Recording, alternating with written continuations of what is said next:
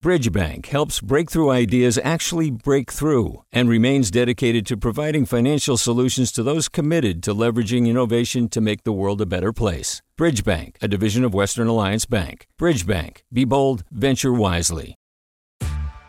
Hey there, this is Brittany Luse from NPR's It's Been a Minute. KQED's podcasts like The Bay, Bay Curious, Mindshift, Right Nowish, and more all tell the stories of the Bay and beyond with reliable, human centered journalism.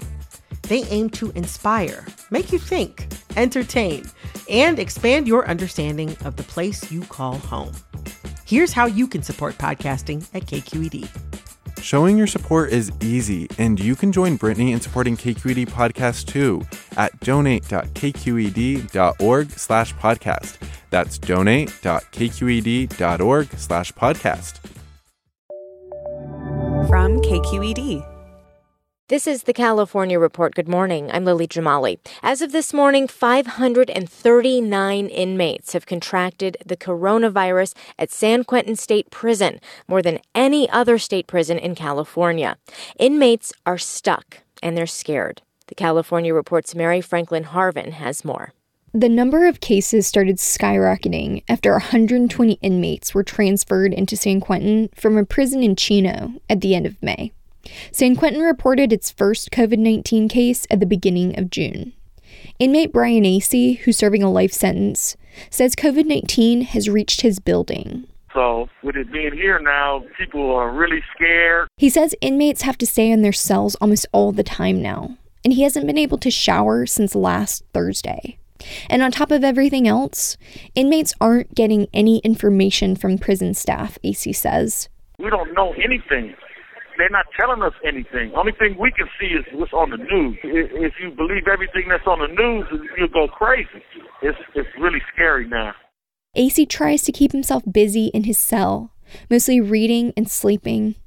He says many of the inmates in San Quentin have mental issues, and prison isn't the right place for them in the first place and many others who are elderly, nearing their release dates, or both, just need to be sent home, he says. They have to start releasing people, you know?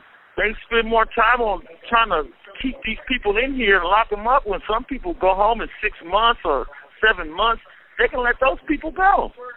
I mean, if, if they get rid of all this overcrowding, it wouldn't be so bad.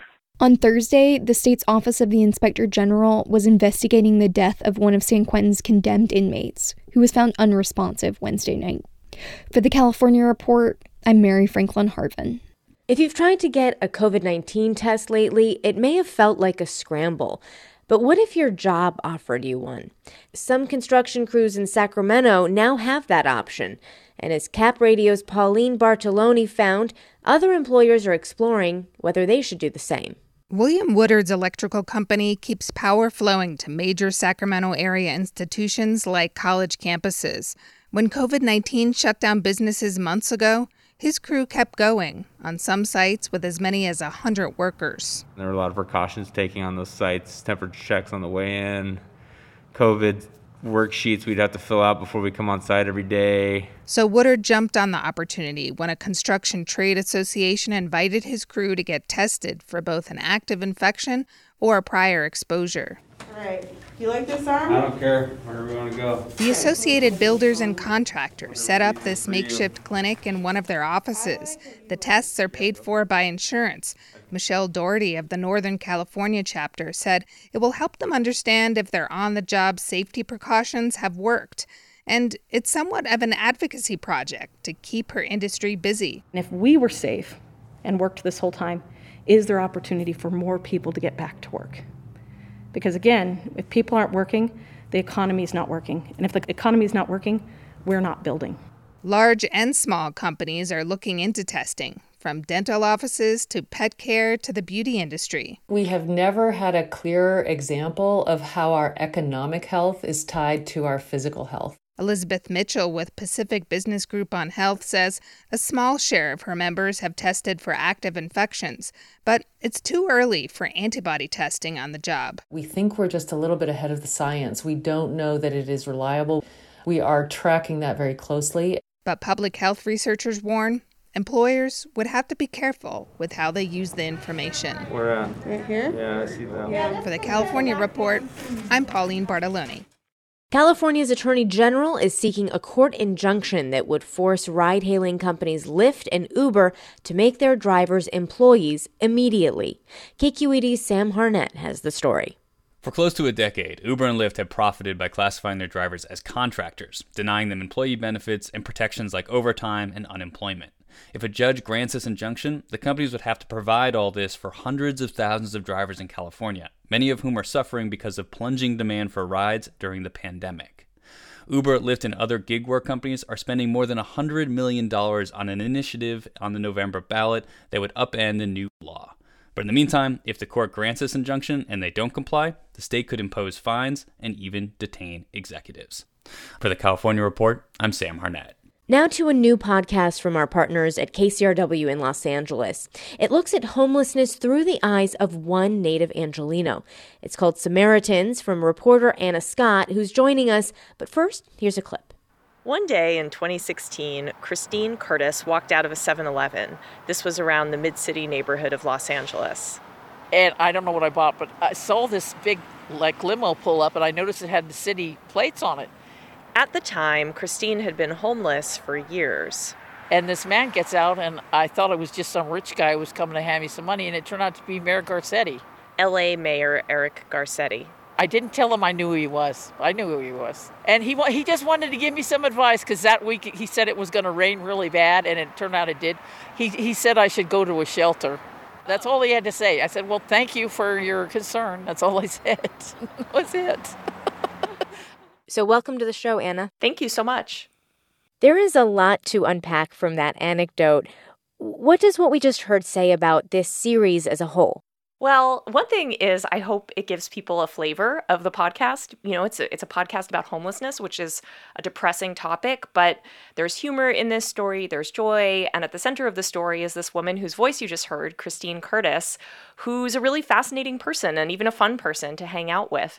Um, and and also to me, this anecdote encapsulates a lot about what I discovered following Christine over the course of many months you know, it's on the one hand this nice moment, the mayor being compassionate towards Christine, but at the time that this happened, which was around 2016, in the whole LA County, there were about three times more people experiencing homelessness than shelter beds, and not nearly enough permanent housing units either. So the mayor's advice was really useless to her.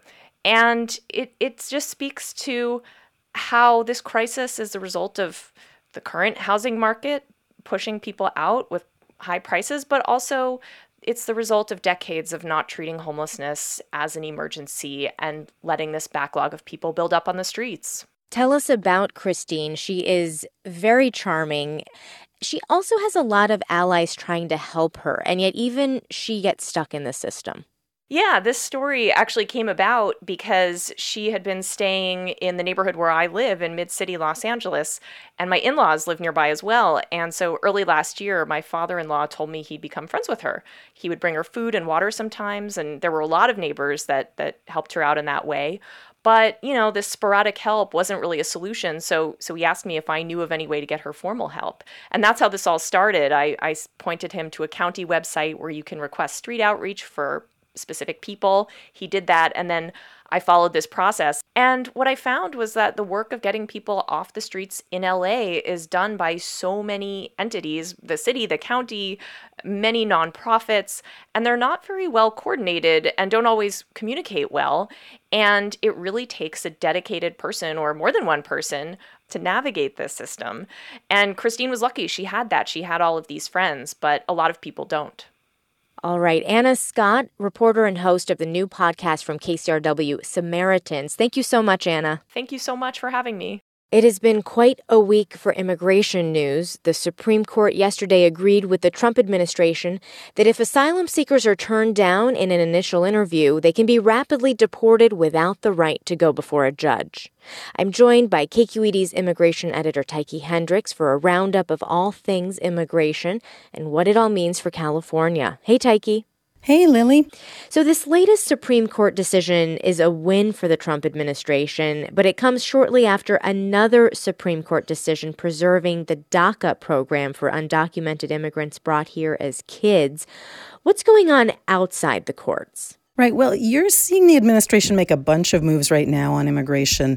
Wednesday, the president used the border fence down in Yuma, Arizona, as a kind of a backdrop for his reelection campaign. He even actually autographed the fence. And, you know, building that quote unquote wall and restricting immigration were campaign promises back in 2016, and he's really doubling down now. Okay, well, a border fence is a symbol of keeping people from entering the country illegally, but he's also making some moves that affect legal immigration. Tell us about that. Right. So earlier this week, Trump announced that the government would stop issuing work visas and immigrant visas for the rest of the year. It extends a ban on new green cards for immigrants seeking permanent residence, which mostly affects family members of Americans. And this week, he added a freeze on temporary visas like H 1Bs for high skilled workers and H 2Bs for seasonal workers. And this is ostensibly about the pandemic and protecting American jobs. But the truth is that Trump advisors like Stephen Miller have been trying to slash immigration for years, and they're finding ways to use the public health crisis for that. And what do you mean by that, using the public health crisis?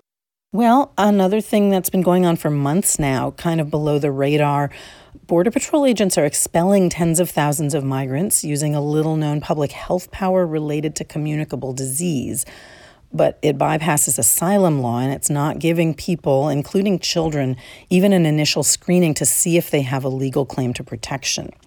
Also, today, the Trump administration is due to publish a new rule making it harder for asylum seekers who are in the country to get a work permit while they wait for their cases to be decided. So, what does this mean, Tyche, for people in California? Yesterday's Supreme Court ruling is going to make it tougher for asylum seekers to actually reach California, and those who are here will now have to wait an entire year to apply for a work permit. It could push them to work under the table, or it may make them more likely to give up their asylum claim if they can't support themselves. And those work visa restrictions, those limits on the H 1Bs, are making Silicon Valley companies very upset. They depend on immigrant workers who they say fuel the economy and could actually help with the recovery. And plus, thousands of those workers who are here right now are fearful because they're being told that if they travel, they're not going to be allowed back into the country. So, immigration may be a political issue, Lily, but policy changes like this have real life effects for millions of people. They sure do. Thank you so much, Tyche. Thank you, Lily. This week on our sister program, the California Report magazine, reporter Alex Hall takes us inside a Latino church in Fresno, where parishioners are forced to confront whether their priest is a miracle worker. He said, You have been touched by the Holy Spirit, and I believed him or a predator. It's kind of like, am I still a man? Or am I like, am I even man enough? Because, you know, it's just like, I let another guy touch me. Some of Father Antonio Castaneda's followers swear he's innocent. Others were willing to risk deportation to bring him to justice. I have absolutely no question in my mind that there are hundreds of victims out there. To hear the documentary Rest in the Spirit, tune into the California Report magazine on this station or download the podcast. And that's the California Report for this Friday, June 26th, a production of KQED Public Radio. Our engineers are Danny Bringer and Katie McMurrin. Raquel Maria Dillon, Alice Woelfle, and Mary Franklin Harvin are our producers. Angela Corral is the editor of the show. Vinnee Tong is our managing editor, Ethan Lindsey is our executive editor, and Holly Kernan is our chief content officer.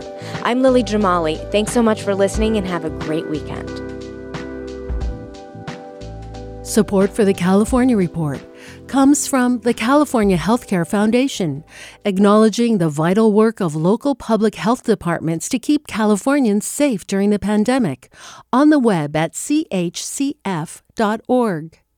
The James Irvine Foundation, committed to a California where all low income workers have the power to advance economically. Learn more at irvine.org.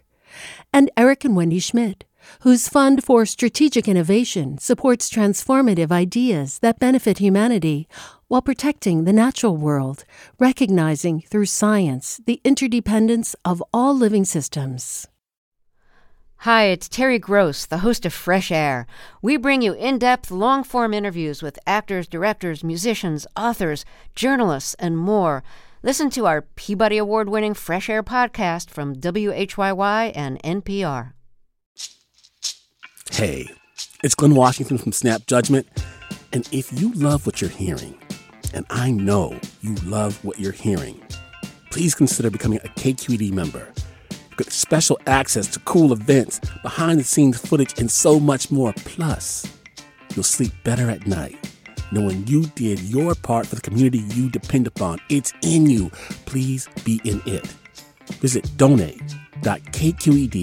donate.kqed.org slash podcasts to sign up now. That's podcast with an S. Thanks. Do you love learning about the San Francisco Bay Area? Its history, its people, its unique blend of cultures? Then you should check out the Bay Curious book.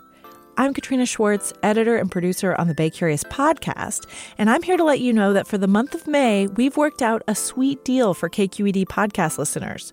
Right now, you can get the Bay Curious ebook for $1.99. That's right, $1.99.